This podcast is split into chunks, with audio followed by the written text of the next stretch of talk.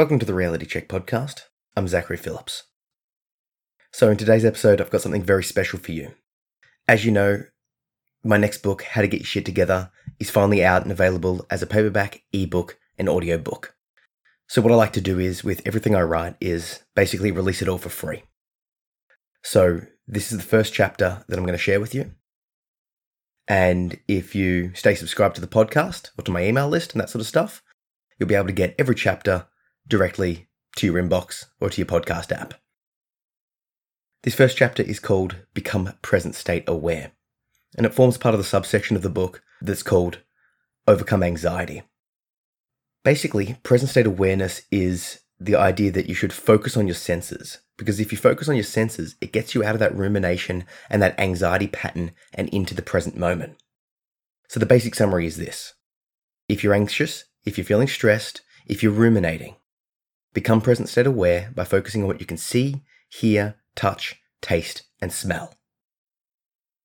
So, I'm going to play the chapter for you, and at the end, if you're interested, I'll let you know how you can grab yourself a copy of the book and the other ways that you can support the podcast. Check it out, let me know what you think. Thank you.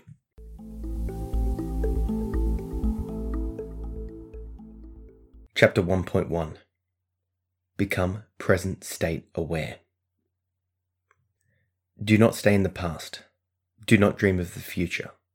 Concentrate on the present moment. Buddha. The first time that I had a panic attack, I thought I was going to die. I was driving through an unfamiliar part of the city during peak hour on the way home from the airport. My GPS had taken me down a series of tight back roads, the kind that are barely wide enough to fit one car, yet expected to handle two way traffic and parked cars beside them. I was on edge, but still coping with the drive.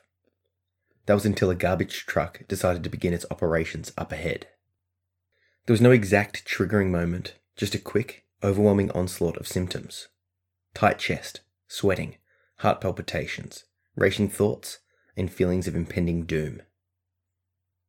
At first, I attempted to ignore it, hoping it would go away on its own. These symptoms intensified as I became more and more alarmed about them. I fell into a full blown panic attack spiral.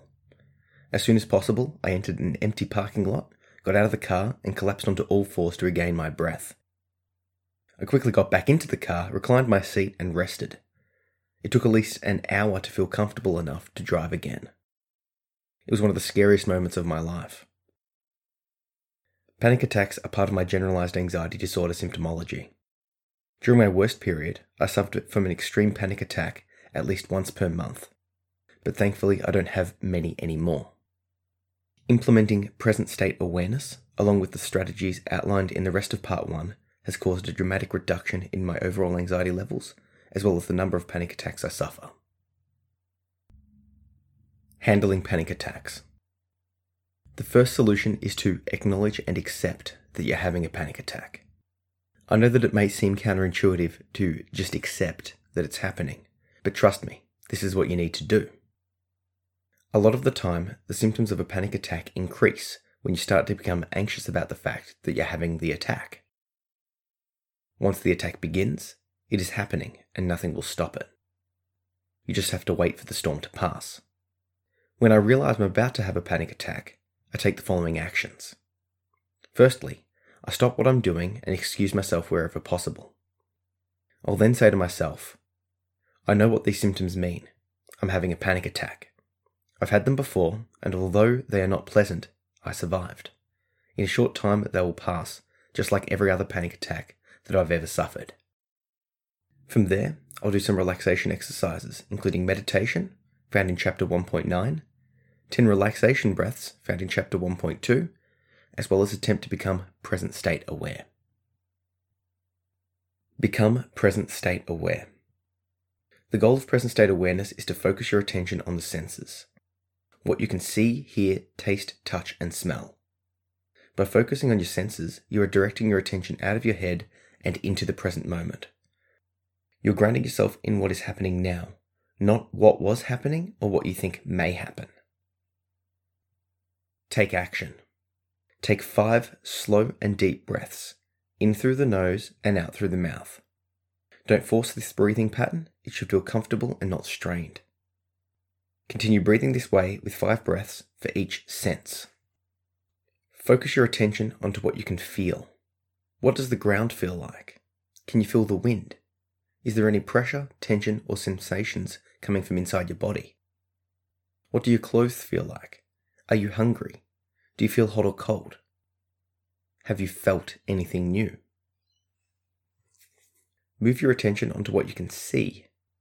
Notice the colours, lines, shapes, textures. Notice the play of light and the casting of shadows. Have you seen anything new? Move your attention onto what you can hear. What sounds are coming to your ears?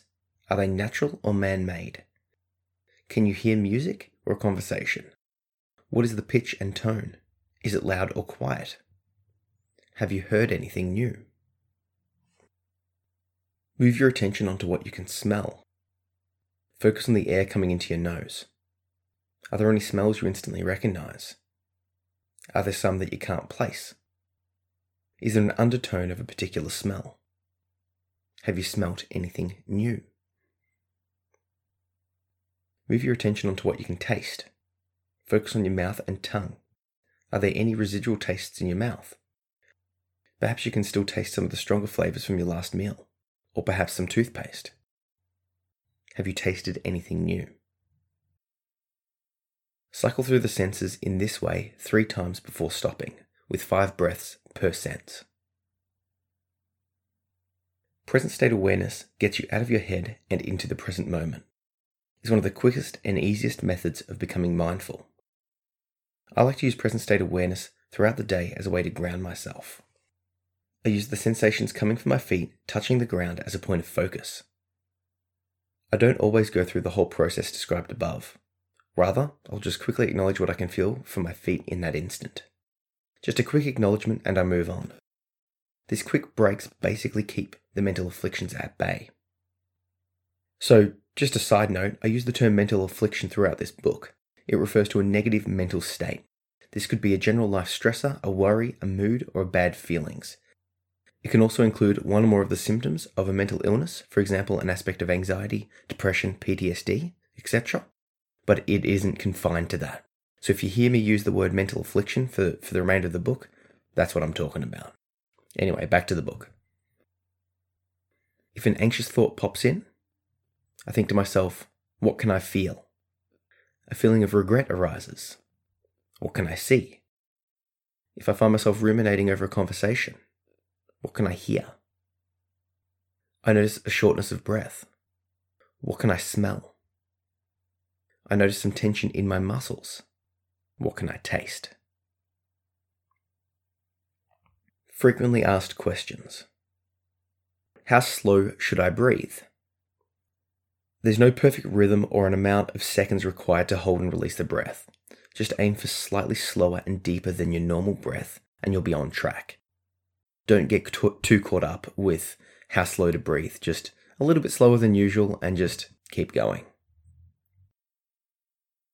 Do I have to cycle through each sense, or can I focus on just one or two? Either option's fine, provided you stay focused on the sensations coming in for the duration of the activity. If I only focus on one sense, I find that I lose focus and eventually slip away from the sense and back into thoughts and ruminations. By switching, I'm able to better focus on the physical sensations that my body is picking up. But everyone's different, so experiment with the activity and choose the combination that best works for you. What if I can't come down enough to focus on my senses at all? If you're having a strong panic attack, then the first thing you need to do is acknowledge and accept that it's happening and calmly take action. I find that by adding my voice to the observation of my senses, I'm able to add further weight to the grounding effects of the activity. For example, I'll state out loud I can feel the carpet under my feet. It is soft, it is fluffy, it is coarse, etc.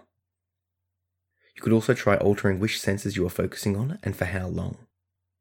You may find that during a panic attack, you need to cycle through the senses very slowly, or perhaps extremely quickly, to be effective. As always, speaking to a professional therapist is highly recommended if you are struggling. Summary By focusing on your senses, you get out of your head and into the present moment. What can you see, hear, taste, touch, and smell right now? Focus on that.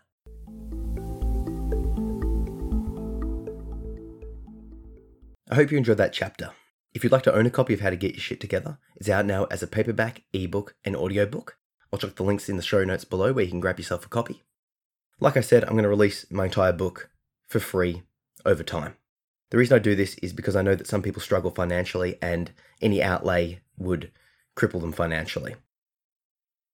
When I moved out of home at 15, this was the case, and I don't want to basically put a paywall behind information, advice, and ideas that could be very helpful. That being said, if you like what I'm doing here, if you like the podcast and you want to support it, purchasing a copy of How to Get Shit Together is an amazing way to do it. And if you do purchase a copy, I would love it if you could give it a review wherever you're purchasing it, because that really helps to raise awareness and all that sort of stuff.